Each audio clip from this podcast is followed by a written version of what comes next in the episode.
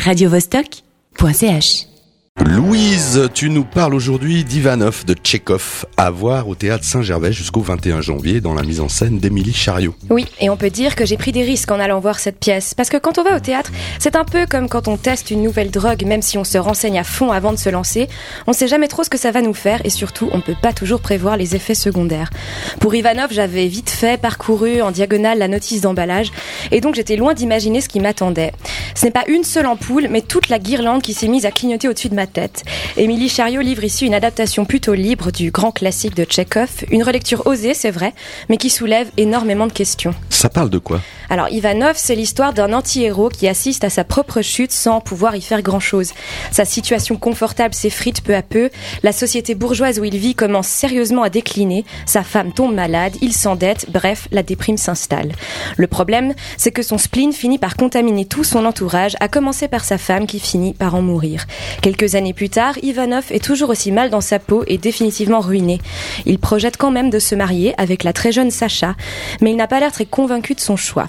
De son côté, Sacha est persuadée qu'elle pourra aimer Ivanov suffisamment fort pour le sortir de sa dépression et le remettre sur les rails. Ivanov finit par ne plus pouvoir supporter la situation et il se tire une balle dans la tête, histoire de ne pas causer encore plus de dégâts autour de lui. Alors oui, vous avez bien entendu, je viens juste de vous spoiler la fin de l'histoire. Mais c'est aussi ce que choisit de faire Émilie Chariot dans sa version à elle, en déplaçant le dernier acte au début du spectacle. La pièce commence donc avec le suicide du héros et tout le reste est vécu comme un grand flashback. On a aussi moins de personnages que dans la version originale et ça permet de vraiment concentrer l'attention sur les rapports et les enjeux qu'il y a derrière. Le personnage d'Ivanov n'est plus exactement au centre de l'action, on a plutôt l'impression de voir comment tous les autres personnages vivent et réagissent face à lui. Au niveau du plateau, on est aussi dans quelque chose d'épuré, voire même de très épuré, puisqu'il n'y a rien. Pas une chaise, pas un rideau qui cache les coulisses, pas même un scotch sur le sol. Juste un grand espace que les comédiens investissent de leur corps et de leur voix. Ils n'ont aucun accessoire auquel se raccrocher et ne peuvent compter que les uns sur les autres. Le seul élément externe qui intervient, c'est l'éclairage. Ça n'a l'air de rien comme ça, mais c'est fou ce qu'un simple jeu d'ombre et de lumière peut raconter. Et alors, c'est quoi toutes ces questions que tu te poses? Avec Ivanov, Tchekhov a voulu représenter une société bourgeoise superficielle et déclinante. On aimerait bien se défaire des anciennes valeurs parce qu'on ne s'y reconnaît plus vraiment, mais on reste cloué sur place par la peur de perdre ses repères et son confort. Dans la version d'Émilie Chariot, c'est surtout la valeur du mariage qui est remise en question. Avec sa mise en scène ultra minimaliste, elle questionne aussi euh, énormément de codes et de conventions du théâtre classique, comme le fameux quatrième mur, en allant parfois jusqu'à la parodie. La parodie, ça a l'air plutôt complexe tout ça, mais qu'est-ce qui t'a plu? Alors oui, en gros ça m'a plu et c'est pas peu dire. J'ai aimé avoir l'impression que les protagonistes sont encore en recherche de quelque chose, du bon ton, du bon moment, que rien n'est jamais fixé ni acquis. J'ai aimé le cynisme à toute épreuve d'Ivanov quand Sacha lui propose de fuir en Amérique et qu'il répond qu'il a déjà la flemme d'aller jusqu'à la porte. J'ai aimé voir rire et pleurer pour de vrai parce que les comédiens prennent réellement le risque de se laisser prendre au jeu. J'ai aimé sentir le malaise dans les rires du public et le silence lourd et interminable avant les applaudissements.